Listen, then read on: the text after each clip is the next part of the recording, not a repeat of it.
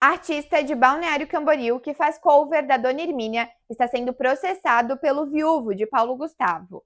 Essa e outras notícias da região no Minuto Diarinho, com oferecimento Promenac Motos Honda. Thales Bretas está pedindo indenização de 100 mil reais ao artista Cauã Quadros, por ele imitar a famosa personagem criada por Paulo Gustavo.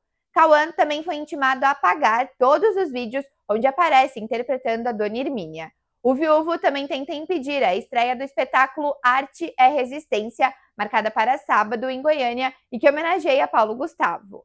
Cauã apagou das redes sociais os vídeos que aparecia vestido da personagem. Vonei Morastone, do partido MDB, recebeu o prêmio Prefeito Inovador 2023 durante o Congresso Catarinense de Cidades Digitais e Inteligentes que acontece em Itajaí.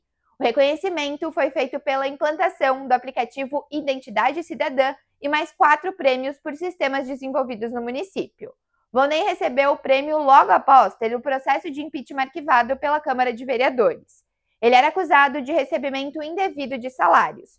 O vice, Marcelo Sodré, era acusado de autorizar indevidamente os valores. O vídeo de um cavalo sendo agredido por um atleta profissional de hipismo num clube de elite viralizou nas redes sociais. O caso aconteceu dentro do Joinville Country Club e foi denunciado pela ONG Abraço Animal. O homem de capacete e camisa azul usa uma pá para bater nas pernas do cavalo. Ele é professor e filiado à Federação Catarinense de Hipismo. Um auxiliar e outro homem também batem no animal.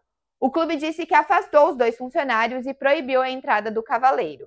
Só que, segundo a ONG, o homem é sócio patrimonial do clube e por isso não poderia ser expulso. Leia mais notícias em diarinho.net.